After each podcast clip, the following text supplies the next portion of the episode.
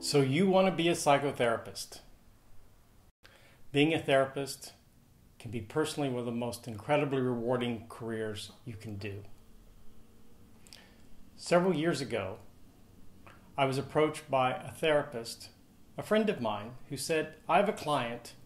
He needs you, but he can't afford you. She was an EAP therapist, so she had a limit of five or six sessions that she could see him but he was a Marine who'd recently come back from Iraq. He'd served two tours there, and he had severe post traumatic stress disorder. So he needed a long term relationship with a therapist who could really work with the trauma.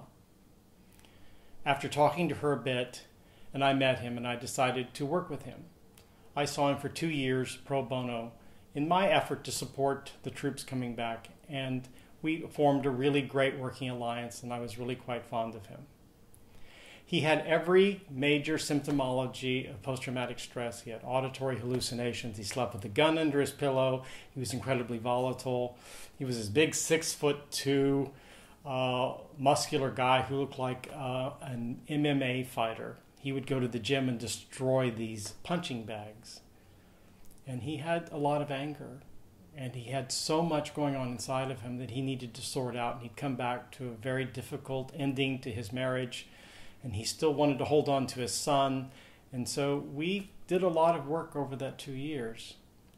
At the end of the two years, when it was time for him to move on, I got a note from his mother, and this always makes me cry, but her note said, Thank you for giving me my son back. Those are the moments that no amount of money can pay for. That is why I became a psychotherapist, was to help people get their lives back particularly after such horrible and awful trauma. That's the really good side. Now let's talk about the other side of being a psychotherapist. Foremost, it's a business, just like any other business. So let's talk a little bit about the fantasy. You imagine going to grad school will be challenging but fun. You'll find other similar like minded peers. The teachers will all be self realized and able to help you on your path to enlightenment so that you can help others. Licensure's no big deal. You'll find a job, you'll support yourself till you can be on your own.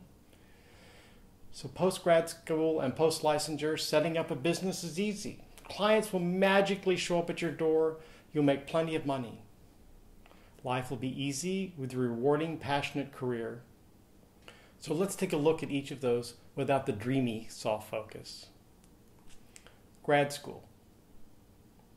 I often say that grad school is like a marriage. You have no real idea what you want until you're in the middle of it. Buyer beware, it takes a lot of time and money. Each grad school, as a rule, is teaching from a particular theoretical orientation. That means that they look at clients in a particular way and how to approach healing and how to deal with clients from a very specific modality. Make sure that the school's that orientation is what you're really looking for. Not all approaches are created equally, and while most say that they have the answer, some are much better than others. Teachers. Not all teachers are created equal. Some actually know how to teach, most do not. How enlightened they are has everything to do with how much work they've done on themselves. If they are teaching because they enjoy teaching, that is great. It is very rarely for the pay. More often, they are just trying to find new clients and make a few bucks to pay the bills. Licensure. Most states have some kind of licensure for master's level clinicians and certainly for PhDs. The state you get licensed in is where you will be. It is not easy for the most part to get licensed in another state. You have to start over with collecting hours, exams, etc., and your degree, your master's or doctorate, may not be recognized in that other state. Be sure you where you want to be. In California, as a licensed marriage and family therapist, I can do anything a PhD can do except educational testing. My expenses, like malpractice insurance, is cheaper by about two thirds the last time I looked. If you are borrowing to get through school, you will have about half the amount of student loans as a marriage and family therapist as opposed to a PhD. Is being called a doctor worth the extra time, money, and headache? You have to decide. The PhD is a research degree. The PsyD is a clinical degree. Know what you're going for. Once you're a postgrad school, you must collect 3,000 hours of experience with at least 500 of them with children and couples and families to sit for the licensure exams. There are at least two of them, more if you want to be both a licensed professional counselor and a marriage and family therapist. Some of those hours can be collected while in grad school, but there are limits. And you have to be at least two years post grad school plus hours completed to sit for the exams. For the most part, you give away your services to get the 3,000 hours and all the while working a job to pay your bills. I know of no other profession that requires you to give away your services for years to be considered a professional. There are paid jobs for interns while you're collecting hours, and there's lots of competition for those jobs. And many of them are really awful, like working for Child Protective Services. Post licensure. It'll be some time before you make serious money as a therapist. In the beginning, your expenses are high. Leasing office space, perhaps furnishing it if it's a full time office. Insurance, malpractice insurance, business insurance, health insurance, business cards. You design and all the printing of all your forms and marketing materials. And a website is now essential to being in business. It is the yellow pages of yesterday. If you don't have a friend or buy it through some site, it's going to cost money, and probably a lot of it. And just a word of caution do not buy through a site. That means you're paying to use their URL and you have to keep paying them to keep it. If you're going to go into business for yourself, have your own URL. I'll say that again. If you're in business for yourself, have your own URL. You also get to set money aside for taxes. Welcome to quarterlies. Every three months, you get to send in tax payments. You also get to pay self employment tax. You also get to pay both sides of your Social Security. Vacations. When you're not working, you don't make money, and you have to spend money to be on vacation, so it will cost you double. Retirement. It's all on you. IRAs, SEPs, owner Ks, welcome to the world of financial planning. No one will be contributing to you but you. Start early. Training is going to be a big part of your life. Lots and lots of training. There's continuing education units to stay licensed, professional training programs. A short program is a couple of years, up to 10 years or more, to be fully trained in some approach. You'll have to continually learn new approaches and techniques. The field is constantly changing. You have to stay up, expanding your skill base and marketing base. You develop expertise in a few things, you get more specific trainings in that, you get consultation. It all costs money and time. Consultation, it's really required to be in private practice. You need someone looking over your shoulder to help, give guidance, and help you through the tough spots. Mostly it's about telling you what you don't know. Marketing. Lots and lots of marketing. the key words today around marketing are branding and knowing who your customer is and so forth. But the point is is to develop a consistent look and feel, an identity of who you are to put out into the marketplace and to know who your customer actually is. If you have those pieces, marketing gets a lot easier. But putting that all together requires almost a master's degree in order to sort out the pieces. So you're probably going to have to hire people to help you make sense out of it. Having a fund for slow periods like recessions, therapy for most people is disposable income. When job gets lost or money gets tight, therapy is often the one thing they can live without. As a new therapist, you're competing with much more experienced therapists. So, you'll need to start with your fees low to attract clients, and fees tend to increase slowly. If you choose to take insurance, and we call this being on panels, First, you need to be licensed for two years to be on most panels. Many are not open to additional therapists. The pay rate from the insurance company is low. They can deny payments for all sorts of silly reasons, and you can just be out the time and the money. Most therapists that take insurance, in my experience, spend about one day a week just calling and fighting with insurance companies to get more sessions approved for the client and or trying to get paid. You always have the insurance company in the room with you and your client, and it is a reduction in the amount of confidentiality that you can give your client.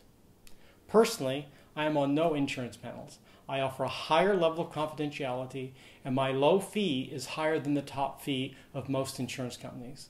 But when the economy gets bad and people want to use insurance, I am not on the list of therapists they will go see.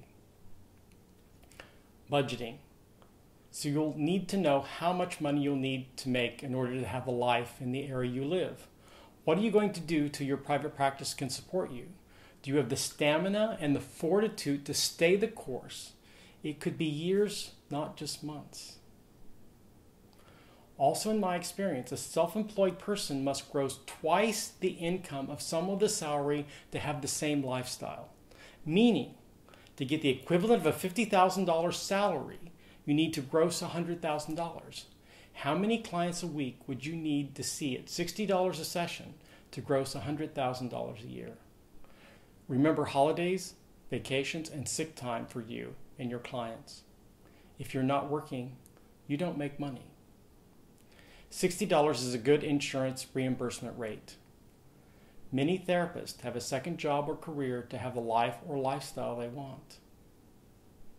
To summarize, to be in private practice, you must do marketing, bookkeeping, have some knowledge of tax law and small business law, negotiate leases, interior design, keep abreast of changes in the law that affect your profession, continual CEUs for license renewal, updating skills, financial planning, long and short term goal setting.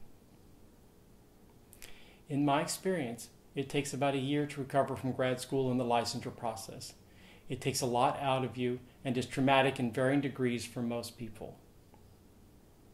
If you take out a lot of student loans, it will not be possible to pay them back and buy a home. Isolation. Life as a private practice therapist can be very isolating. The only people you see during the day may be your clients. You have to think about any personals online or Facebook profiles. What if my client sees this?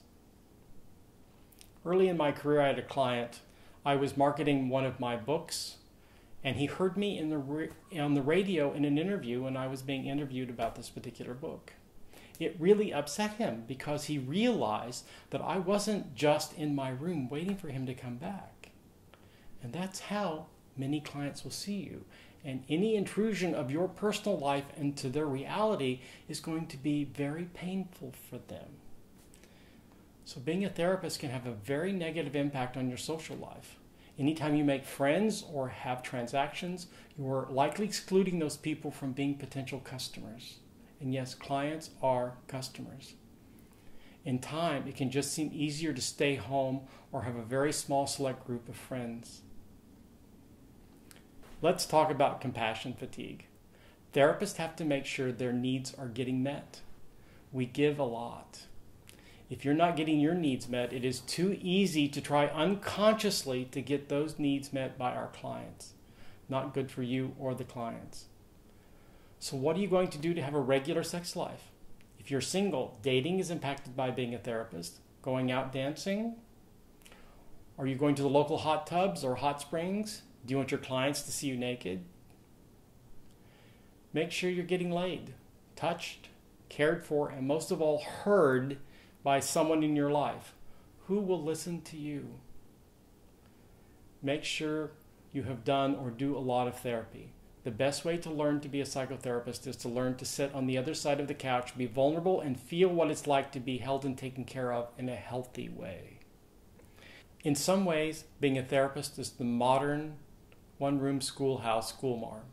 We are almost to be invisible in some ways and morally pure it has a big impact on your personal life and it can feel very restricting. Things your friends would not think twice about are going to be much more problematic for you. Going out drinking and dancing, if you're gay, going to a sex club, dating. There is no better way to end a date than when you answer the question, What do you do with, I'm a psychotherapist? If they have any insecurities, they are immediately out the door because they're convinced you're sitting there analyzing them. Not all, but it gets really frustrating. And by the way, everyone is analyzing everyone. We just have more tools. You have an online profile, your clients will see and read them. They will ask you questions about them. They will be shocked by them. If you live in a small town or a member of a specific community, it means that you will likely be seeing people in that community. I'm a gay man, and even in the San Francisco Bay Area, it is rare for me to go to a party and not run into a client or two or more. It is called the small world phenomena.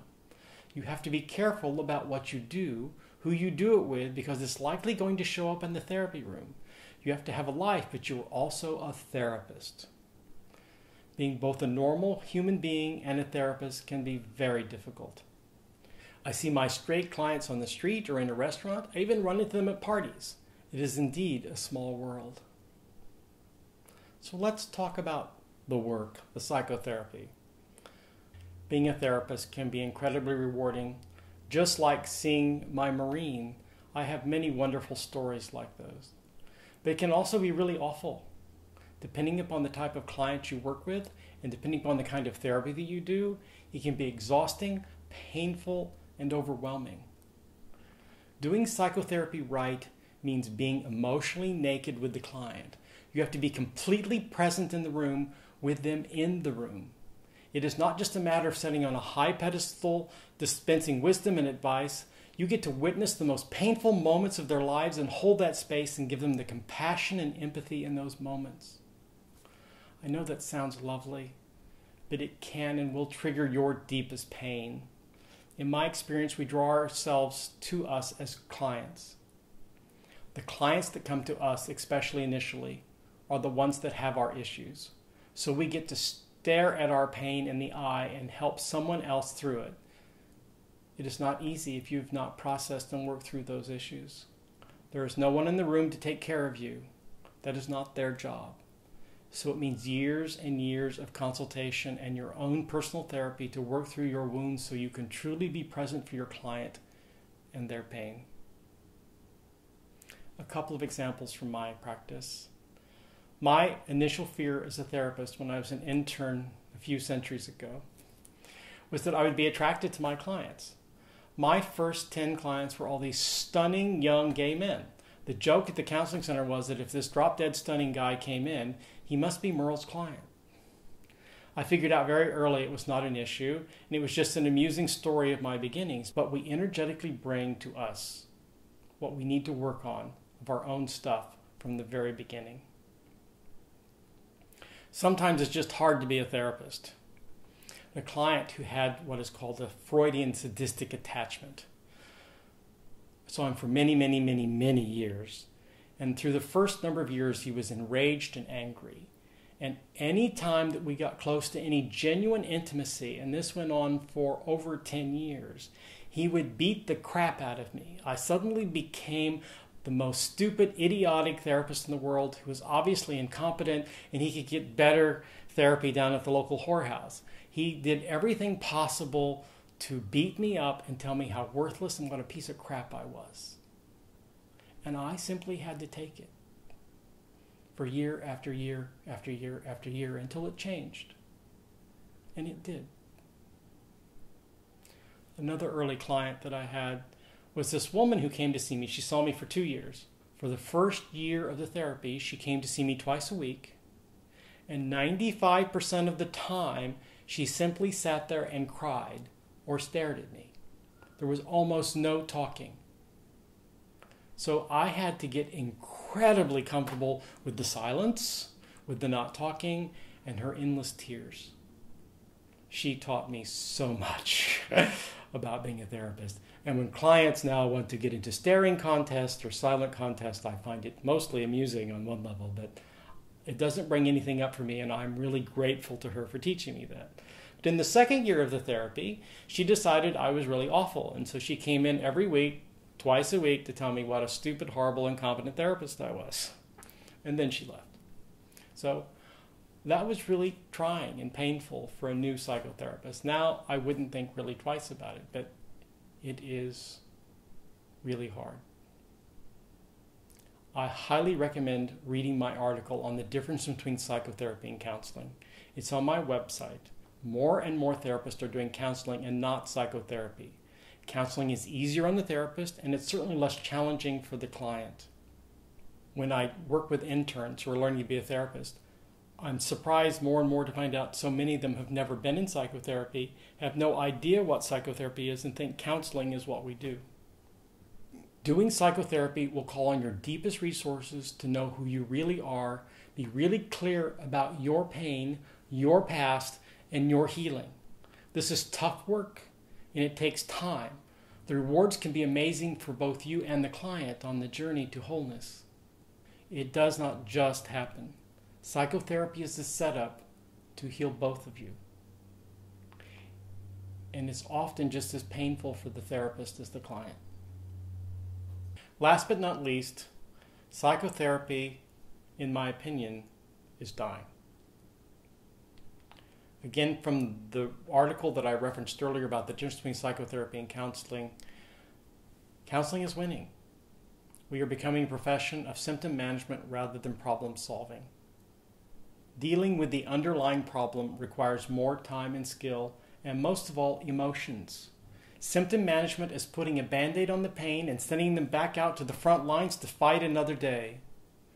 Dealing with the symptoms is cheaper and faster and requires less on the part of the therapist and the client. Soon computers will probably do it. It is a cynical view, but accurate in the current environment. I could go on about this for hours, but I wanted to give you a taste of the not so pretty side of being a therapist. In many ways, I think it is better as a later career when your finances are secure and you can take the time to enjoy the profession and not have to worry so much about making a living you may also have a lot more life experience. Nothing like a 25 year old giving counsel to a 65 year old.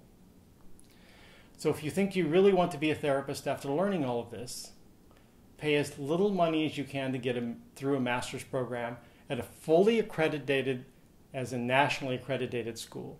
You don't learn how to be a therapist in grad school, no matter what they tell you. If you have lots of money and time, or someone else is paying for it, Enjoy a long program at the top private school you can afford. It will be a fine education, but coming out in debt really sucks. And it will be a long, long time before you're out from underneath that. You learn to be a therapist in your consultation, doing therapy, being in therapy, and most importantly, in a professional training program post grad school I'm a strong supporter of getting a firm foundation in something. It is where you go when you get in trouble. It is your rock, and if you're just eclectic, then you have nothing to integrate or critique what you are learning.